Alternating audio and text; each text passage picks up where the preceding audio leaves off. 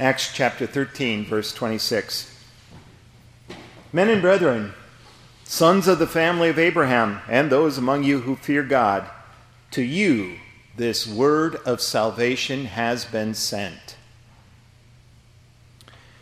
When the Apostle Paul got the opportunity to address the Jews here at Pisidian Antioch, he began by a simple review of familiar Jewish history.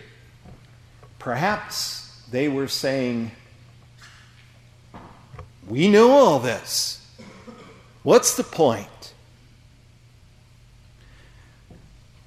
But he led to the point that all of these Old Testament prophecies had been fulfilled exactly in the birth, death, and resurrection of Jesus of Nazareth.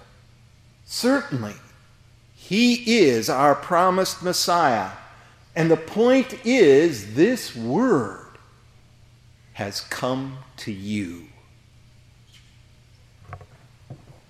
The first prophecy that Paul quotes is from Isaiah. I will send you the sure mercies of David. Isaiah has been describing the sorrowful humiliation of the Messiah, of God's servant. He bearing our iniquity in our place, bearing the punishment of all our sins, dying and being buried. And, but then he came from the grave triumphant and was lifted up on high. And so Isaiah continues Incline your ear and come to me. Hear, and your soul shall live. I will make an everlasting covenant with you, the sure mercies of David. There can't be any sure mercies from a dead Messiah, but because Jesus has arisen and lives today. Those mercies are sure unto you.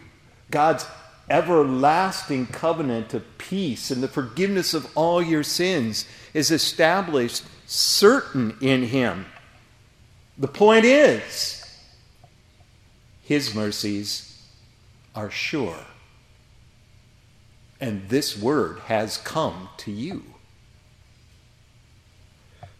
The second prophecy that Paul quotes is from Psalm 16, also foretelling the death and burial of the Messiah and his resurrection.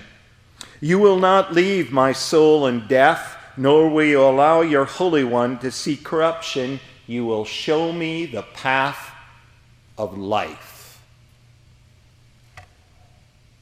Jesus' dead body, though it was put in the grave for three days, did not even begin to decay or decompose because God's word had decreed it.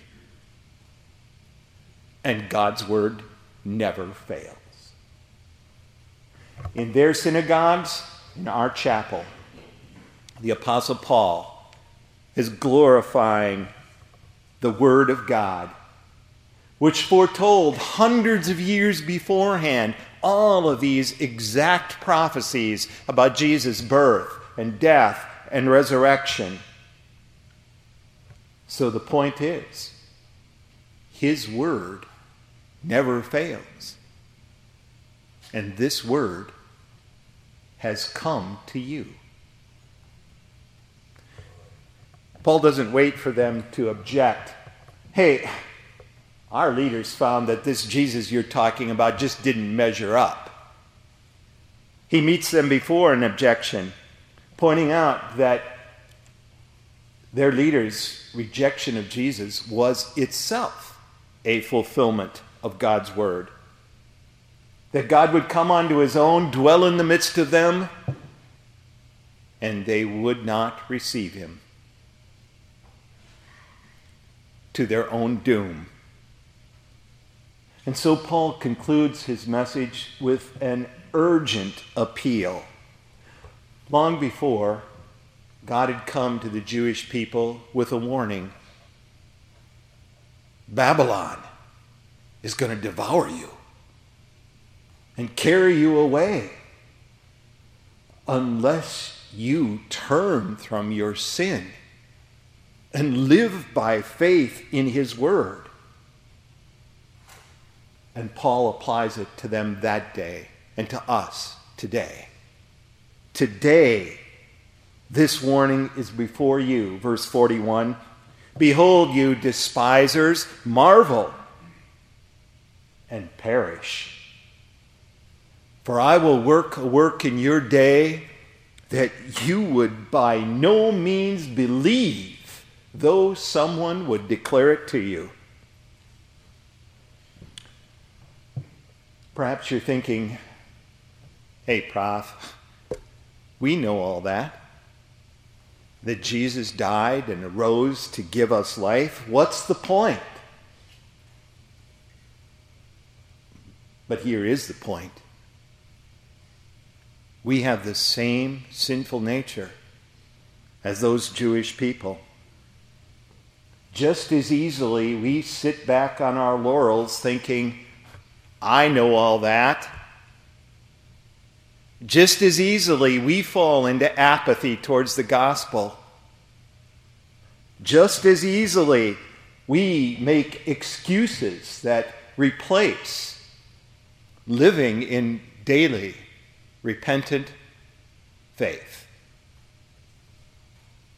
How many excuses have your hearts harbored? How much apathy have your hearts harbored?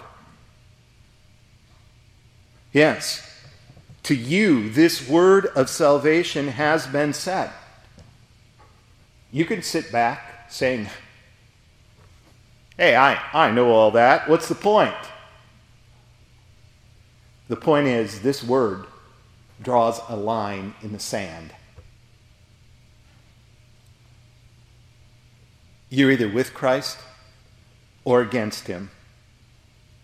And this word has come to you.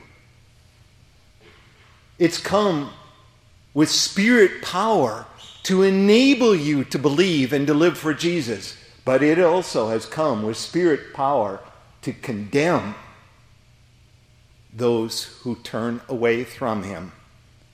The Holy Spirit is warning despise the gospel and you'll perish. But he's coming because he wants to invite you. Here,